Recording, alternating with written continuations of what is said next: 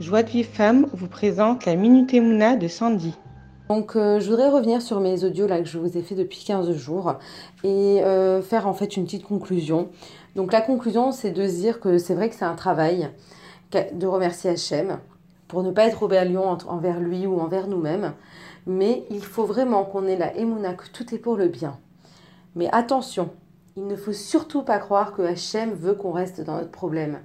Il ne le veut surtout pas. Et ça, c'est le Yetzerara qui nous bloque. Hachem, il veut qu'on sorte de là, mais ça dépend de nous. Qu'est-ce que nous, on veut vraiment? Donc c'est vrai que quand on crie, on ne doit avoir aucun doute qu'il va nous sortir de notre problème. Et même si on n'est pas répondu, il faut continuer toujours avec la même intensité.